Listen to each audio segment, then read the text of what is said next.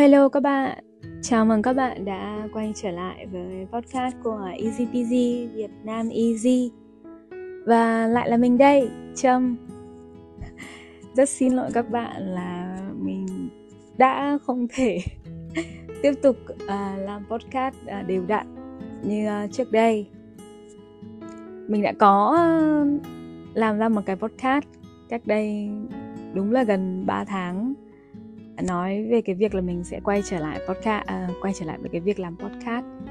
Tuy nhiên thì uh, có lẽ là với nhiều những cái lý do cả chủ quan lẫn khách quan mà mãi đến bây giờ mình mới có một chút thời gian để uh,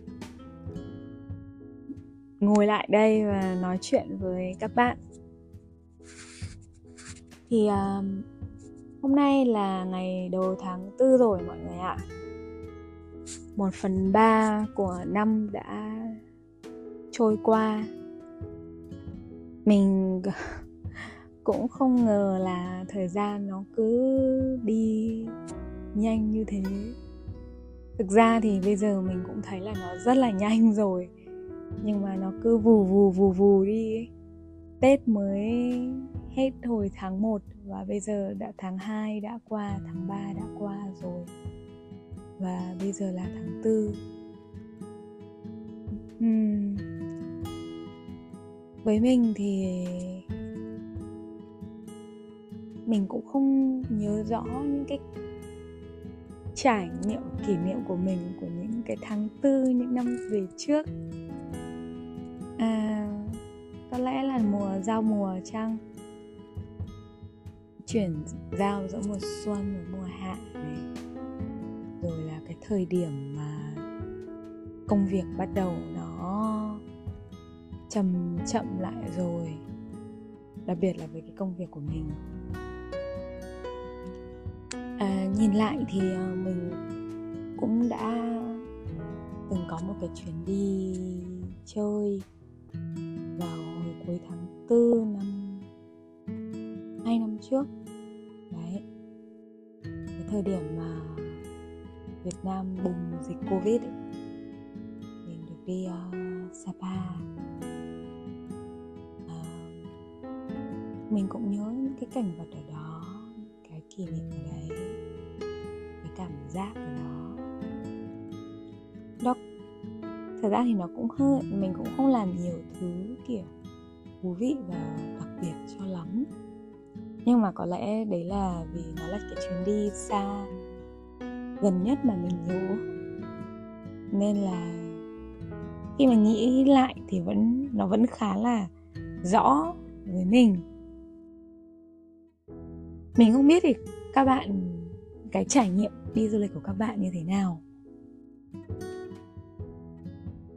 Vì mỗi người lại có những cái trải nghiệm. Đi du lịch đi du lịch rất là à, khác nhau rất là đặc biệt. Bạn mình thì đi du lịch thường xuyên lắm.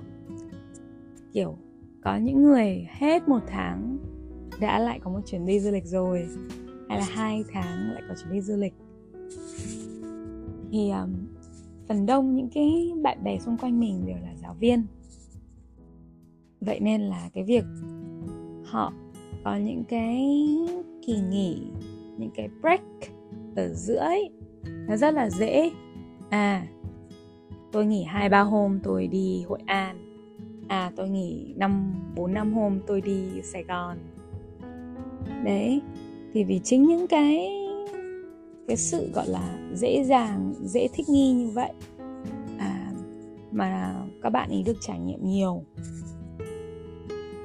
Thì uh, như mình có hay kể chuyện và nói chuyện với uh, các bạn nhân viên các bạn giáo viên và admin của mình đó là cái sự đánh đổi của bạn trong cuộc đời. Đấy nó quyết định là con đường bạn đi như thế nào.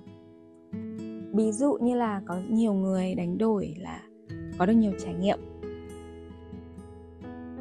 À, có nhiều người đánh đổi cái thời gian của mình để có được một cái vị trí một cái thành công trong công việc. À, nói chung là tùy vào cái góc nhìn của mỗi người mà họ coi cái việc này quan trọng hơn hay là hay là cái việc kia quan trọng hơn. Thì uh, với người trẻ thì cái trải nghiệm nó vẫn là một cái gì đó mà mọi người ưu tiên hơn. À, với mình thì khoảng 8 năm về trước thì kể cả về công việc hay là những trải nghiệm thì mình cũng đều không biết là mình làm được cái gì vì kể cả có muốn trải nghiệm thì mình cũng cần có một cái chỗ để đi một cái nơi để về à, một người để nương tựa. Nhưng mà hồi đó thì mình hầu như là không có bất cứ một cái gì. Vậy nên là mình cứ lang bạc thôi. Cứ uh, sống cứ tiếp tục làm những cái mà mình đang làm và để xem là cái gì nó sẽ đưa mình đến. Đấy thì đấy là cái à, đấy là cái trải nghiệm của mình.